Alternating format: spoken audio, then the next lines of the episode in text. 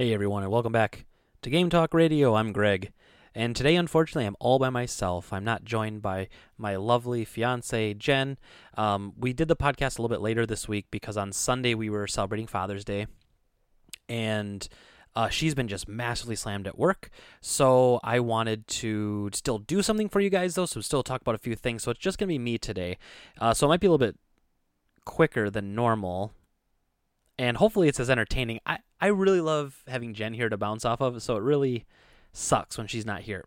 so we're just going to hit the ground running and start off. So the first story I want to comment on today is that um, it came out after E3 with some interviews with Phil Spencer that the uh, that Microsoft is selling the Xbox One X at a loss. So they're selling it for four ninety nine ninety nine, and it's not making them any money.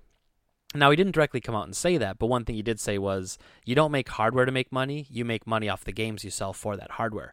And uh, that's not really that surprising in news. This is actually very, very common in the video game industry. In fact, one of the only companies that ever really makes money on hardware is Nintendo. Usually, Sony is selling their systems at a loss until they get to about the second or third model of a system. Then usually they're breaking even or might start to make money at the end of a console's life cycle on the hardware as it gets cheaper to manufacture. Uh, so it wasn't really that exciting in news, but it came out and it it shows that they're at least a little committed to it because if they wanted to, they could have probably sold it at five ninety nine to maybe break even or to make some money on it. But they knew that that wouldn't work. So I guess at least Microsoft's thinking a little bit with that. Uh, I think most people would agree right now that the Xbox One X price of four ninety nine isn't really appealing to a lot of people, which is surprising a little bit. Like normally a better system you wouldn't have a problem paying for, but I think what people are nervous about is dropping $500 on a system and then in three years having the Xbox. I don't know what are we gonna call the next one? Xbox, the Xbox Five. I don't whatever it'll be, whatever stupid naming scheme they'll come up with. And then you've already bought this powered up system. You only had it for a couple years, never got to see it fully realized, and then they grow it into something else. Uh, but that's not really that big of a story. Like like I said, a lot of people looked at that and said, "Oh, can you believe it? Microsoft selling for less." That's actually how it's always been. When I worked at GameStop, when you would see like your P and Ls, uh, your profit and loss statements, and you'd see like your individual SKUs, you could see what we were paying for items compared to what we were selling them for. Oftentimes, a console, like say it was a PS2 that we were selling for 149, oftentimes we were buying them from Sony for 142.99. So an eight dollar profit on a hundred and fifty dollar item is not very good margins. But GameStop and retailers understand the exact same business that the console makers do is that you don't make money on that, you make money on the games. So if you can get millions of people having systems and you're selling millions of copies of games, you will make money on that. So that's kind of the idea of it. So that's not really anything new. That's just kind of how it's always been. But I thought it was interesting that it was the way Phil Spencer said it. You know, he didn't come out and say, "Oh, we're selling it at a loss," but he kind of came out and said, he came out and said, "Hey everyone, uh, it's you know, you don't make profit on systems. You you're in the profit business to make money on the games. And so he just kind of said he said it without saying it. I guess if you read between the lines. Uh, but you know, no big deal. Not really a story there. But um, a, a, more interesting thing I thought was that uh, the Hitman developer, uh, which is IOI Interactive or something like that. IO Interactive. Sorry. Um, they they were owned by Square Enix. They were actually um, Square Enix published all their stuff. They purchased them a while back, and all of a sudden we had heard that after the late after the last version of the Hitman season one came out, that IO was like in trouble and Square was looking to sell them or to close them. And obviously that's really bad news, especially since that game was probably their best game. Hitman, that was probably the best Hitman game they've ever made. So it's like they're finally, you know, finding their stride. And of course you want to be successful. So the Hitman developer, IO Interactive, was recently, I guess you could say, let go from Square Enix. So this came out a couple weeks ago, and it was, oh, well, now they're an independent studio again. So I'm not sure how that worked, if they bought themselves back or if they just purchased the naming rights from Square, whatever it ended up being, but they're now an independent developer again, which is awesome. And what then the news that came out this week, which is really crazy, is that now they have full ownership rights over the Hitman intellectual property. So the Hitman IP now belongs to IO Interactive. So it's not so like them leaving Square doesn't surprise me so much because it's similar to what happened with Bungie where they were going to leave Microsoft anyway, like the people that comprised Bungie. So if they're going to leave anyway, a lot of times they'll just sell them the name to their studio as opposed to trying to keep that name and not having any of the talented people still there. So they it could have been a situation like that. But what I do find surprising is that Square Enix gave up the Hitman IP. You think what they would have done if they wanted IO to keep working on it, they could have hired IO to make another season of it, but for them to give up complete control of the intellectual property for Hitman, that's kind of surprising to me. Uh, Square obviously doesn't see any value in it, but IO does, and a lot of fans did. It was actually a really good version of the game finally, and it had gone pretty stale. You know, there were some good ones, and there were a lot of bad ones that were kind of drug out. But clearly, this is uh, this is good for everybody apparently. And uh, and Square Enix apparently had had tons and tons of loss when it came to IO Interactive. It was like 40 or 50 million dollars of losses incurred by the company existing. So they were happy to get rid of a bad look on their, you know, on their corporate stock sheets and all this other stuff and IO Interactive gets to be independent again and they get to make the game that they've been making, which is Hitman. So good for them. Uh the next story is kind of a weird one. So I remember talking about this on the uh, Have at You podcast. We talked a little bit about Devolver Digital. So they're a publisher, and they don't really like to play by the rules. Like they're kind of, I guess they're trying to go for this rebels image in the industry. So Devolver, and they and they, they publish a lot of indie games, and, and they're pretty good about helping people that couldn't get published by bigger companies getting published. So I actually like Devolver as a company. Uh, but a story recently came out how they lost money after their permits were denied for E3. So apparently this year they had rented out a huge parking lot at E3 because they don't participate in E3. So um, E3, which is the Electronic Entertainment Expo, is put on by the ESA, the Entertainment Software Association, and they set up the show. So if you want to be at that show, you have to pay them money. No big deal. It seems like how all this stuff would normally work, right? So that's that's kind of what how how the system works. Well, Devolver's never been a fan of that. They refuse to pay to get on the sale on the show floor. And what they've done is apparently the owner of Devolver knows the owner of a guy who owns like the Hooters restaurant across the street from the LA Convention Center, and he lets him use his parking lot to just put up a game display. Very cool. Well, this year apparently he wa- they wanted to kind of do more. And so they rented a parking lot like right across from the city. They wanted to they got the permits to use the parking lot. And unfortunately, once the city found out what they were going to do, which was actually set up like their own little independent little little show and have their own little thing, the city denied their permits. So Devolver's claiming they lost $100,000 because these permits got denied. Now, the interesting thing about that is Devolver is blaming the ESA that puts on the E3 show and saying that they sabotaged them. So initially, you want to be like, oh man, why is the big guy crapping on the little guy? But you also have to think about like this: the parking lot that they were trying to get permits for is public to and owned by the city of Los Angeles, I should say. So it's not public technically, but it's owned by the city of Los Angeles. And so if you get permits to have like a to rent a parking lot or to use a parking lot and then they find out you're doing something else with it, they can deny you those permits.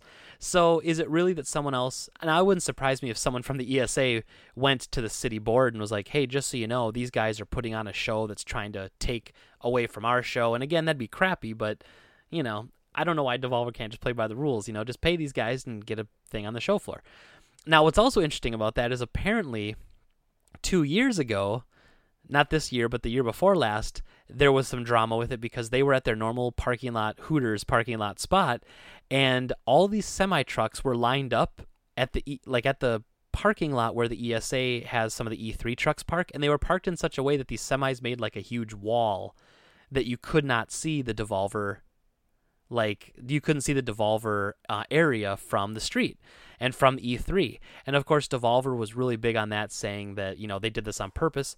There are um, there are people that say, got the cats in here fighting. There are people uh, that say that that's just how they line the trucks up. They actually do make a barrier, but it's more so that people can't see in from the outside. They can't take pictures of stuff, and you can't see people loading up things.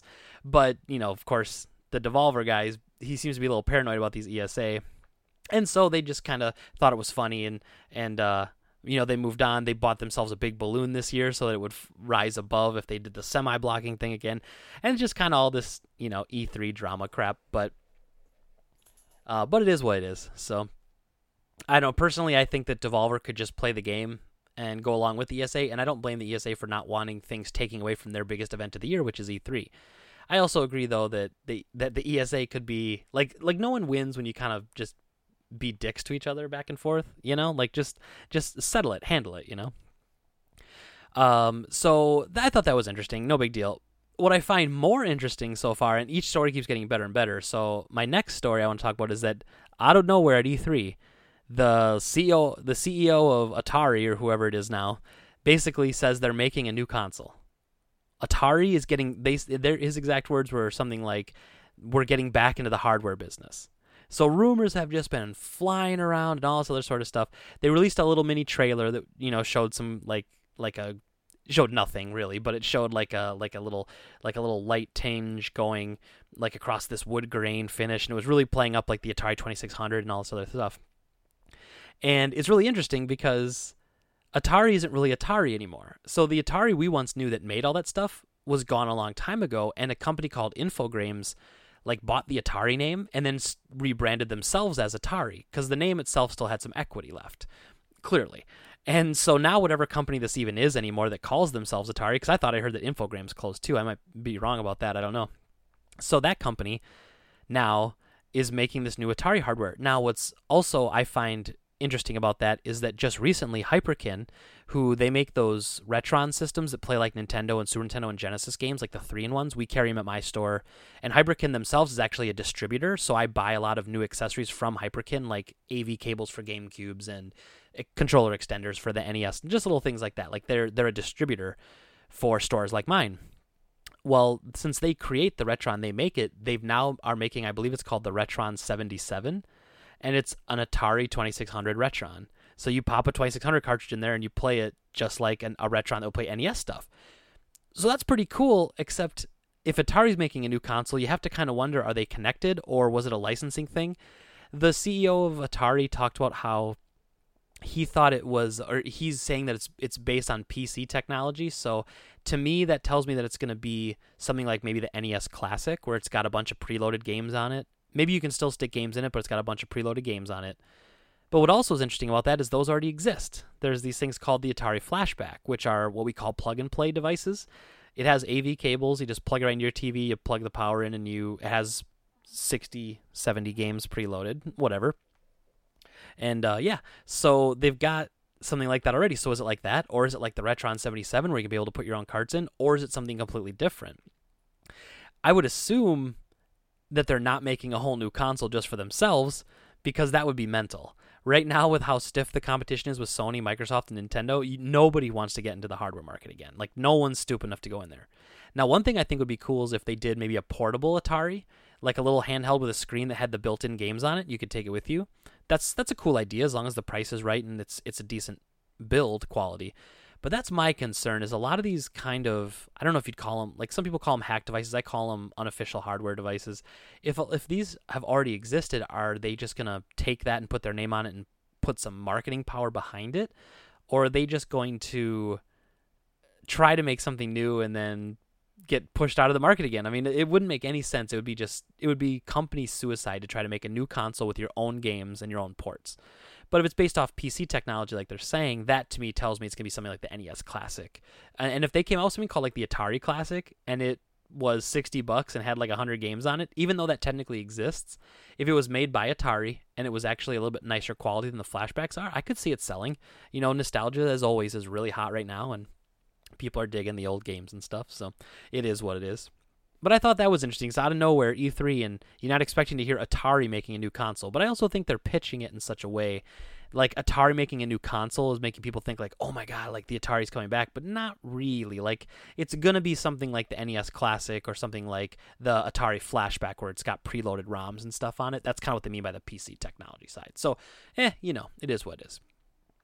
Now, so getting to the main story I want to talk about, and as I could tell, I'm, I'm blowing through this podcast faster than I normally would because I don't have my, my lovely fiance Jen with me today.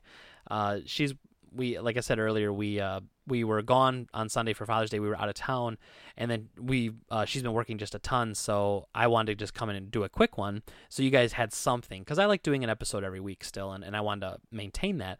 Uh, so this is going a little bit faster because she's not able to chime in. So it's just me rambling on about nothing for uh, half the time, as opposed to us both rambling on about nothing. Uh, but my main story I want to talk about today was Grand Theft Auto 5. So obviously an awesome game. It's been out for a while.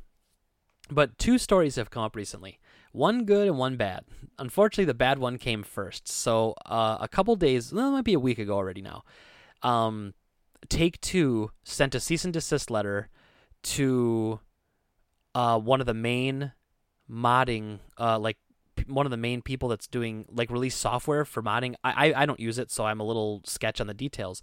But these guys basically created a mod that lets you put other things into your game. So you can put in like you could add different cars. You could like add the DeLorean, or you could add Knight Rider, or you could change all the pedestrians to Shrek, or whatever you want to do. This let you do that. But it was very clear that it was very clear that this was a single player only thing. The modders were very clear on that. You cannot go on GTA Online with it. You can't add mods to online. You can't cheat with it. They were very clear about that. And uh, Take Two, out of nowhere, sends them a cease and desist letter saying you cannot make mods for this anymore. And the community just threw a huge fit. And I think, honestly, rightfully so. Part of the reason of certain games' success, like Minecraft and others, and even Skyrim and Fallout, you could argue, is that there's a modding community. And people, modding can keep what do I want to say? Like they can make a stale game kind of fresh again. You can want to play it and do some other things. Something like Grand Theft Auto, a lot of people buy the PC version because of its modding capabilities. Now, I'm starting to think that maybe the reason they're doing this is because they want to offer something like Bethesda's starting to do, where you can put mods on a console. But it's unfortunate that they're shutting down the PC version, which, I mean, mods on PC are just kind of a thing that have always existed and you're kind of telling your fans that bought your game like hey screw you you can't do it. Now it is their game and they're allowed to tell people that they can't play it you know that they can't do things like that but the game's been out for a very long time and they never had a problem with it before. They only used it to really stop cheating. So if you go on steam and you look up the steam reviews right now it's something like 15000 negative reviews have come through changing the game from overwhelmingly positive to just mixed reviews. Over the course of like two weeks. It's really crazy how quickly the community can come together and like crap on something. And they're definitely doing it here. And I kind of feel bad because the game's still good. But when you piss off your fans, like there's going to be backlash. And unfortunately, this is causing a lot of backlash. And I, I have to say, I think it was a mistake by them, by Rockstar to do this. I think that part of the success of this game was based on modders. People liked playing it because of the modding you could do. And if the modders were responsible in saying you can only do it in single player, they weren't trying to get people to cheat online. They weren't offering free money for online. Nothing, nothing like that was happening. Um, so if you're gonna do all that stuff, you have to, you know, you really got to listen to your customers. And I think they just did not in this case. Like maybe they should have tested the waters first. But who knows? Now on the flip side of that, though, this just happened a couple days ago. Um, I'm assuming they sent a cease and desist letter, but they probably just threatened to sue. But there was a there was a there's an online cheating tool that is like sold for Grand Theft Auto 5. People will buy it and it lets you harass people online by, you know, being able to chase down players or giving you guns that are instant kill shots and, and aim bots and stuff like that. Well, so they shut them down. And my favorite part about this isn't just that they shut them down. They shut them down they must have required them to have an issue an apology because the company issued an apology saying that they're sorry for anyone that they've hurt, which I love it when like you feel like a bully just got bullied back. And then they also said that all profits made were going to be donated to charity. So Rockstar basically said, "Okay, you guys claim you've made $50,000 in sales, you have to donate $50,000 to charity. You have to apologize to us and to the fans, and then you have to cease all operations." And so they basically found this online cheating group and they just shut them down. So again, very good. But unfortunately, that doesn't erase the issue with the single player modding because that really wasn't affecting anybody. That just affects your own game. And I know we've talked a little bit about it on here before, and Jen's probably going to be upset she missed this because she doesn't really she doesn't really get modding. She's not really uh, doesn't understand why people would want to do it. But as somebody like me who just thinks it's super cool to play a game like Grand Theft Auto, but to be able to drive around different cars or or to have somebody make like a real car pack so you get to drive around real cars as opposed to you know like the made up ones in the game. Like they'll actually put Camaros and Mustangs and I understand that that like from a legal standpoint Rockstar can't allow that stuff to happen but that's why if you do it as a modding system you're just kind of not taking responsibility for it right? So it's disappointing but it is what it is. And uh, so Rockstar did something really good this week banned some online cheaters and but a couple weeks ago they kind of crapped the bed and said well, we don't like for whatever reason, and maybe it was an exploit was found. Maybe through that single player, people were able to cheat online, and we just hadn't discovered it yet. You know, but none of that's ever been told. And the people who make the the modding tools for single player, they they claim that that's not possible. But you know, Rockstar's allowed to do whatever they want with your game, and it's just unfortunate that they're being so so tough about the single player side of it. you know worried because the online part makes them so much money. People buy cash or people buy points for the game so they can buy extra stuff in game. They buy in game currency, you know, and it's it, that's how they make a lot of money after the development of Grand Theft Auto ceased. So even though it's a great game and it probably still made them a bunch of money. Um, but yeah, so that's all. That's all we had for today. Uh, I think I want to. Uh, let's see. I'm gonna look at my Nintendo games here real quick, and I'm gonna tell people about a game because we did this a couple weeks ago, like a couple months ago, probably now, and we recommended A Boy and His Blob as an NES game you should play. So I'm just looking through my list here, and I want to recommend another one. Um, I should just go alphabetically so I don't forget if I do this again in the future, but I'm not gonna do that. So I'm gonna recommend a game for Nintendo. This is this is Greg's recommendation of the week. You guys should play this when you get a chance. So the game for NES is called Jackal and it's a two player Contra type game, except you're in a top down view and you're driving Jeeps. And this is one of my favorite two player games. It plays, you know, plays a lot like any sort of level based game. You know, you get to the end, there's bosses of every level, stuff like that. But you were in Jeeps and you had normal machine gun that you shot out the side or the front. So you, if you were moving forward, you'd shoot at the front or you'd turn to the side and keep shooting at the front. And then you also had grenades that you'd throw. Now, not only did you just blow stuff up and get to the end and fight bosses, you actually had to blow up a house. It would like blow the door open, and then you would pick up passengers, take those passengers back to a helipad to get extra points and stuff for that too. So, just one, it's a staple of the NES library when it comes to two players. It was made by Konami, and back then they really just could do no wrong, and that was definitely one of their highlights. Uh, Jackal's in my probably my top ten to fifteen for games of all time on the Nintendo, just because growing up I played everything two player with my brother.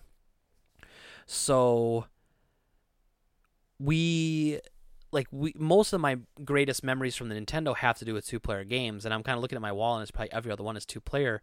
But Jackal's very very high in that list, so I highly recommend. Music's very good. Konami's music on the NES days, whoever they had doing most of their sound or their sound engine was just awesome, and uh, just a very good game.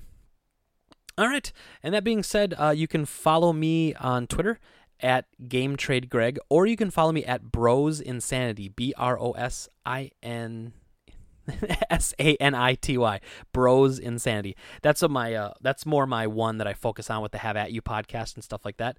Um, I'd really appreciate if you guys could subscribe to us on YouTube. I'm trying to get to that hundred mark. Um, once I get up a little bit higher, then just more people start seeing your videos and more views and all that sort of fun stuff. So I really appreciate everybody checking it out. I know this podcast was a little light, was a little lame. Uh, without Jen, obviously, everything in life's better with Jen, as I've found out. And I will find out when we get married later. But uh, I appreciate everybody for listening as always, and have a great day.